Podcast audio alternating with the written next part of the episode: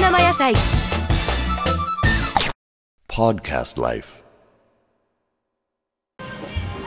えー、マスターマティーニお願いしますはい、かしこまりました。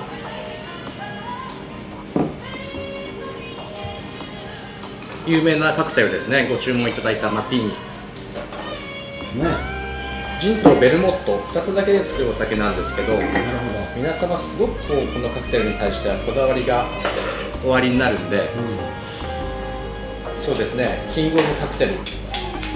カクテルの王様なんても言われますね。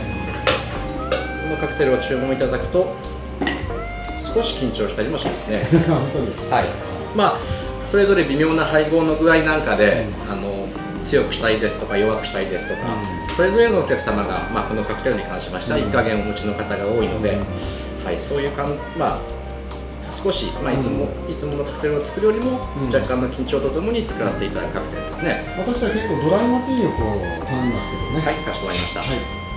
通常のレシピでしたら3対1ジンが3ですね、ベルモットが1ぐらいでお作りしますが、今日はチコさんが強いカクテルをとおっしゃるんでドライマティーニ5対1ぐらいでお作りしていますね。あじゃあ5対1なんですね。はい、えージンが5ですね。ベルモットが1もっと強くもできます。いやもうあんまり酔っ払うんで。はいかしこまりました、ほのかな香りが。はい。はい。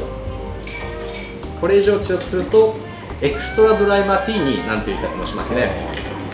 かの有名なあのイギリスの最初チャーチルですね、は有名なエピソードですけどあの方はすっごく強いマティーニがお好きだったんであもうジンのストレートみたいなのを飲みながらうん傍らの執事にこのベルモットっていうお酒を口に含ませて、はい。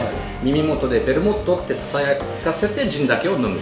すごくまあじ自分の口の中がもう結局シェイカーみたいな。そんな感じですね。ですよね。はい。そういう面白いエピソードなんかもあるカクテルです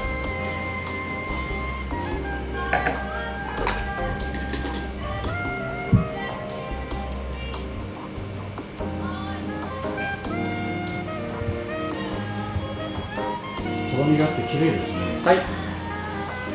お好みでオレンジビターっていうちょっと苦いお酒があるんですけど、い。それをほんのちょっと一滴ぐらい落とされる方もいらっしゃいますね。本当にバリエーションが多いカクテルなんでまあいろんな店でいろんなマティーニを飲んでいただいて、うん。自分にぴったりのレシピっていうのを見つけていただくと面白いと思います。若干その苦みが加わるんですか？そうですね。はい。オリーブは欠かせませんあ美味しそうですね。はい。じゃあチコさん早速はい飲まさせていただきます。お待たせいたしました。